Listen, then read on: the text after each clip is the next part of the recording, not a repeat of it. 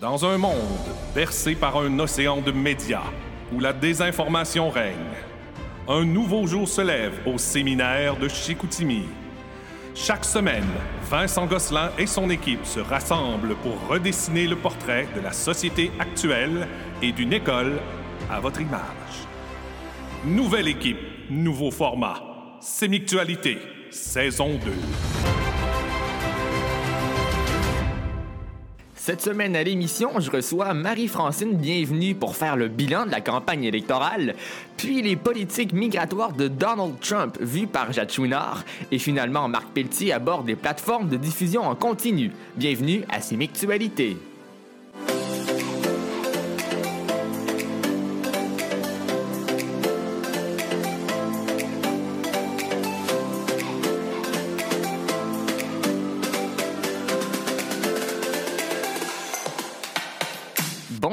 Ici Vincent Gosselin, bienvenue à l'émission.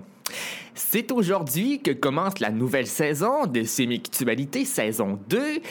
Plein de nouveautés cette année, mais on garde quand même. Je conserve mon ami et collègue Marc Pelletier, se joint à nous Jade Chouinard en secondaire 2. Et puis, une autre nouvelle à l'émission, c'est Noémie Vachon qui sera la réalisatrice de l'émission. Vous ne l'entendrez pas beaucoup en ondes, mais elle fera un travail exceptionnel derrière euh, l'ordinateur. Donc, nouvelle équipe, nouvelle formule, un peu moins axée sur l'actualité cette année. On, fera davantage de la variété, variété des sujets qui vous touchent. Euh, qui touche l'école également. Aujourd'hui, au menu, beaucoup de contenu.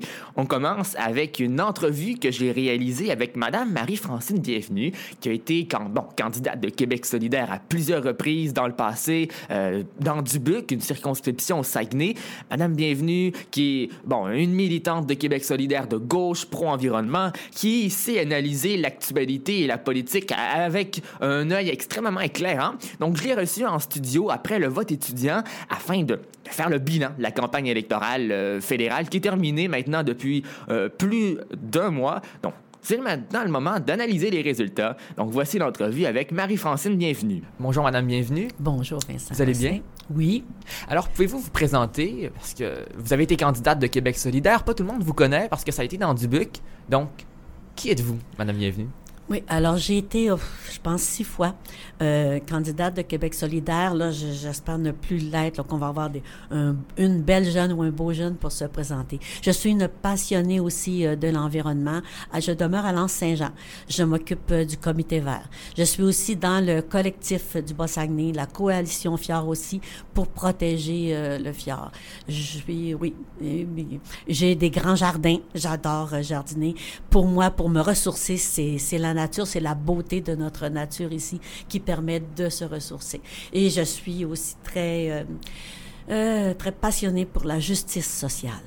Alors tout d'abord, commençons par les résultats. Comment avez-vous trouvé les résultats? Avez-vous été surprise? Oh mon Dieu. Moi, je, suis une couche tôt. Hein? Alors, euh, je me suis levée à 11 heures et je me suis levée à 4 heures du matin pour voir qu'est-ce qui se passait.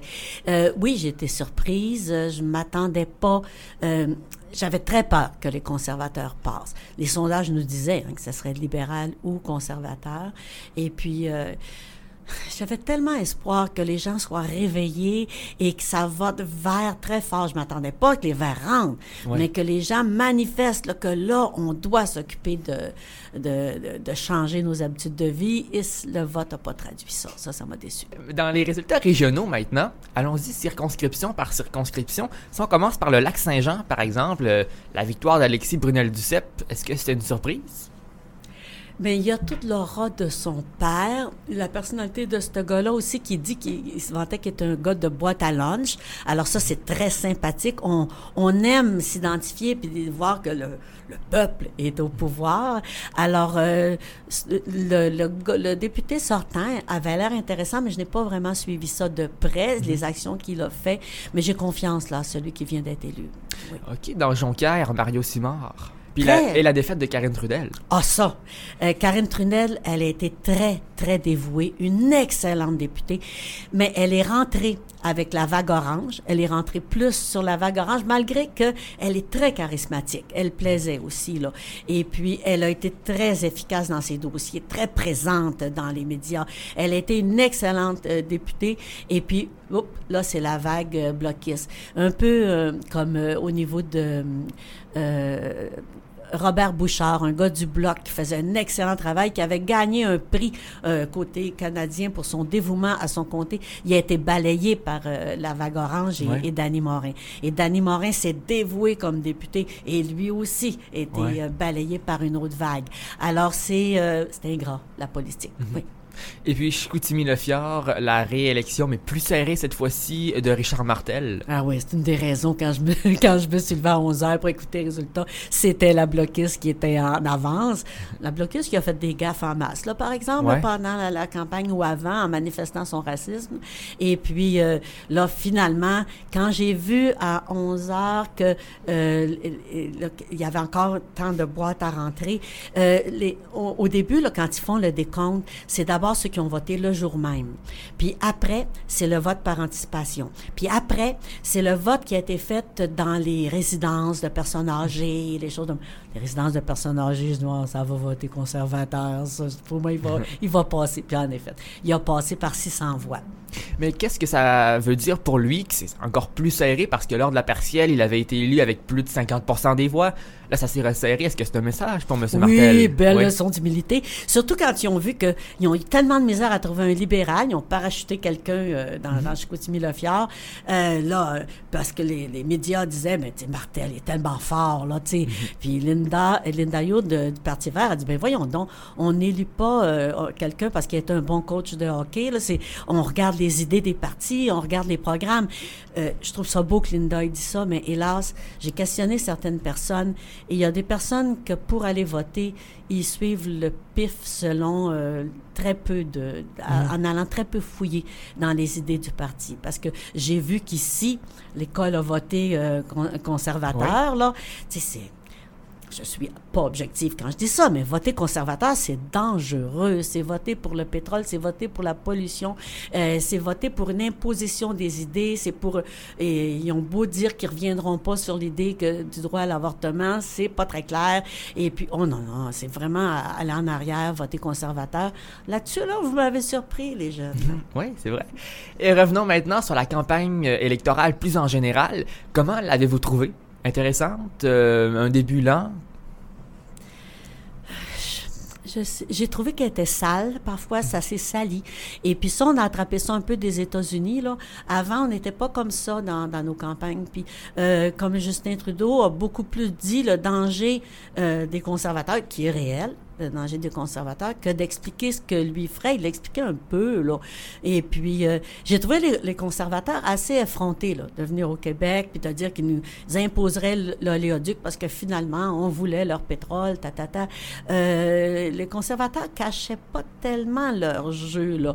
Là-dessus, ça, ça j'appréciais ce côté-là des conservateurs, de dire franchement, là, que et, ils voulaient euh, que c'est le pétrole qui était l'avenir, euh, le pétrole de l'Ouest, qui était l'avenir euh, euh, de- au Québec, là. euh, En tout cas, euh, on dit qu'Andrew Scheer n'a pas fait une bonne campagne, mais quand même, il était un peu trop franc, je pense. Mm.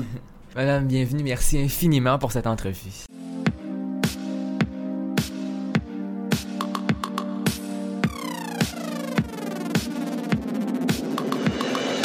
Vous écoutez Sémictualité avec Vincent Gosselin, Marc Pelletier, Jade Chouinard et Noémie Vachon.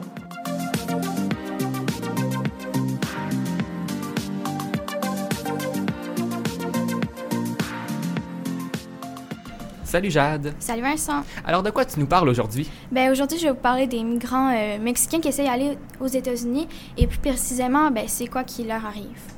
Justement, qu'est-ce qui se passe avec eux? Euh, ben en fait, euh, Donald Trump, ben, vous savez, il essaie de construire un mur euh, entre le Mexique et les États-Unis.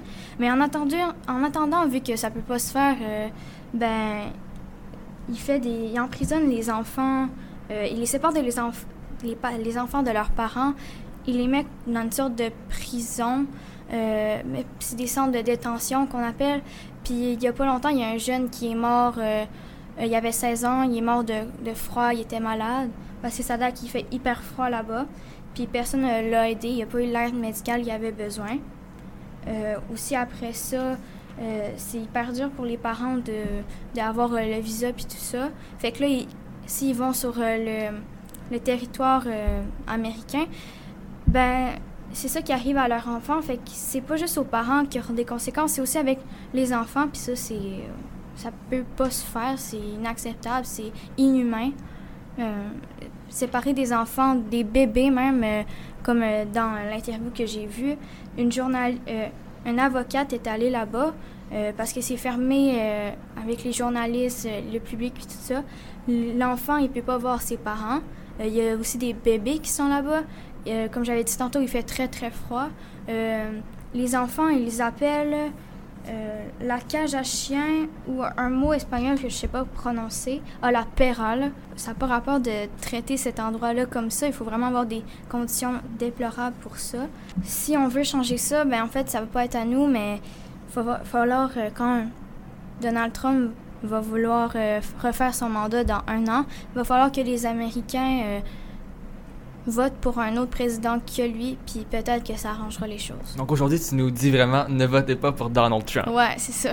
Parce que ça touche vraiment le Ouais. sujet des immigrants. Ouais, c'est ça. Qu'est-ce qui t'interpelle dans ça? Ben, tout d'abord, eux autres, il y a une raison pourquoi ils fuient leur pays. C'est soit parce qu'ils n'ont pas de, de travail, soit qu'ils sont pas bien payés là-bas, ou soit qu'ils n'ont pas les conditions, comme mettons, ils veulent étudier, ils n'ont pas les bonnes universités ou ça, ou juste qu'il y a de la guerre ou des problèmes comme ça. Mhm. Particulièrement la séparation des familles. Ouais, c'est ça. Merci Jade. Merci Vincent.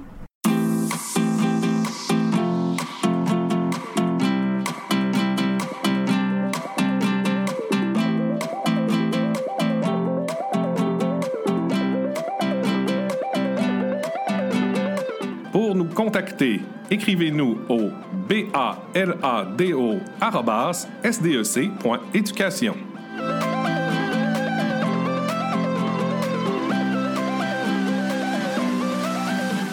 Marc Pelletier, salut. Salut Vincent. Alors de quoi tu nous parles aujourd'hui? Eh bien, je vais vous parler des sites de streaming. Alors tout d'abord, est-ce qu'il y en a de chez nous? Parce qu'on entend beaucoup euh, des sites américains, notamment au Canada. Est-ce qu'il y en a? Et même au Québec? Eh bien, oui, il y a euh, Club Illico, le plus connu, je pense, de chez nous.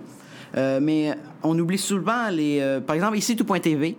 euh, qui, est- qui a certaines fonctions gratuites et il y a extra où est-ce que ça coûte euh, de l'argent forcément mais là tu as tout le catalogue de ici tout.tv et euh, on a aussi euh, Club Illico j'en parlais euh, Elix ils vont sortir Oui, Elix qui va qui comprend tout Oui. Et en gros, ça va tout simplement être comme une. là, il y a Fire Stick d'Amazon, mais version chez nous, il y a plus de choses de chez nous, forcément. Il y aura le Club Illico, il y aura tout ce qu'on entend Netflix, forcément. Euh, Puis, euh, imaginons que tu demandes combien de temps ça fait pour euh, faire qu'un ragoût de porc, ben il va te le dire. ah oui? Oui. Comme un assistant Google Home un peu. Exactement. Quelles sont les compagnies les mieux ancrées dans ce domaine? Eh bien, au niveau des films et autres séries, je dirais Netflix que tout le monde connaît. C'est rendu normal d'avoir un abonnement Netflix. Et je dirais aussi qu'il y aurait, au niveau de la musique, il y aurait aussi euh, deux gros de la musique, Spotify puis Apple Music. C'est les deux qu'on entend tout le temps parler quand c'est niveau musique. Euh, il y a aussi Amazon Music, mais ça, c'est beaucoup moins populaire car leurs catalogues sont peu... euh, peu euh, diversifié. Il y a Prime Video de Amazon. Amazon, c'est Ouais. un kit. Je sais pas si t'as entendu, je dis beaucoup Amazon Prime Video. Ouais, ouais. Tout ça, c'est le même kit, en gros. Puis quand tu payes ça, t'as ton Amazon Prime quand tu veux commander des choses. OK. T'as un abonnement Twitch, donc un site pour regarder des personnes en live. Comme des jeux vidéo un peu. Exactement. Oui. Euh, puis euh, t'as euh, le mu- la musique, comme j'ai dit tantôt. OK. Et puis, finalement, est-ce qu'il y a des nouvelles compagnies qui s'implantent peu à peu? Eh bien oui, il y a Disney Plus, dont euh, il y a eu le trailer récemment. Donc il va vraiment avoir tout ce qu'on connaît. Il va avoir les Avengers vu que c'est avec eux. Il y aura les Star Wars. Euh, il va avoir des nouvelles séries. C'est sûr qu'il va y avoir des nouvelles séries. Euh, on ne sait pas s'il y aura les séries Netflix, vu que ça a été ôté du catalogue Netflix, vu que Disney partait leurs choses. Mais est-ce que ça va reprendre? On le sait pas. Euh, c'est des choses que beaucoup de monde se demande. Et puis, tu nous parlais de Spotify tout à l'heure. On sait qu'on consomme de plus en plus de musique euh, par Internet, du streaming, comme tu dis. Oui. Et euh, Spotify, cette semaine, a justement annoncé ses chiffres euh, d'affaires qui ont considéra- considérablement augmenté, le nombre d'abonnés également. Oui, c'est euh, incroyable. C'est le futur, tout simplement.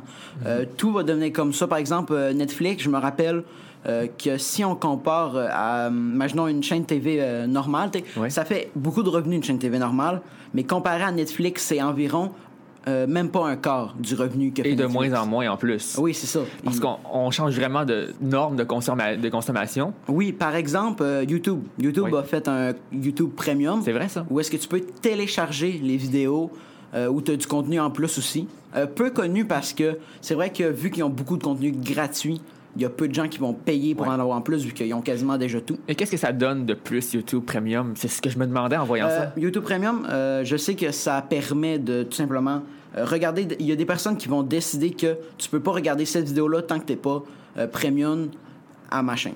Imaginons. Ok. Puis il me semble que euh, tu peux. euh, Il y a un bouton nous rejoindre qui est apparu en plus du bouton s'abonner. OK. Qui quand tu fais ça, tu payes de l'argent à chaque mois envers le créateur. Ah ouais? Ouais. Puis a- ça dépend du monde. Il y a du monde qui font un Discord. Ben, j'allais dire justement, euh, il y avait le gala de la disque euh, cette fin de semaine, puis il y a toute la question des redevances aussi aux artistes, notamment en musique, Spotify, qui, puis c'est Pierre Lapointe qui disait que euh, pour un million d'écoutes, il y a eu seulement 1000 dollars, je crois là. Donc euh, c'est très peu encore pour le moment. C'est avantageux pour les consommateurs, mais sur le plan des artistes, euh, des gens qui vendent le produit, c'est un petit peu moins. euh, Oui, c'est sûr. Par exemple, si tu prends un artiste, si tu veux être. T'sais, oui, tu vas pouvoir produire là-dessus, mais le mieux, c'est d'essayer de faire des showcases, euh, des concerts, tout simplement. Ouais. C'est ce qui va le plus rapporter pour euh, des artistes. C'est sûr. Euh, ou sinon, euh, j'ai vu la France. Comme qu'on dit, la France, ils ont une chaîne TV normale. Ben, eux, ils vont lancer Salto. Donc, c'est, je sais plus c'est quoi le nom de la, cha- la chaîne qui lance ça. Mais d'ailleurs, ça m'a fait assez rire parce que dès qu'ils l'ont annoncé, il y a eu, je pense, euh, une critique positive sur, pour 10 négatives. Là, c'est vraiment, il y a euh, beaucoup de gens sur les critiques déjà, alors que c'est même pas sorti. un monde en changement. Marc Pelletier, merci beaucoup. Merci. Alors voilà, c'est ce qui met fin à cette première émission de la deuxième saison de Sémictualité. En espérant que vous ayez apprécié, n'oubliez pas que vous pouvez en tout temps nous écrire sur notre adresse courriel balado.sdsc.éducation. On vous attend la semaine prochaine, même heure, même poste. Passez une excellente semaine.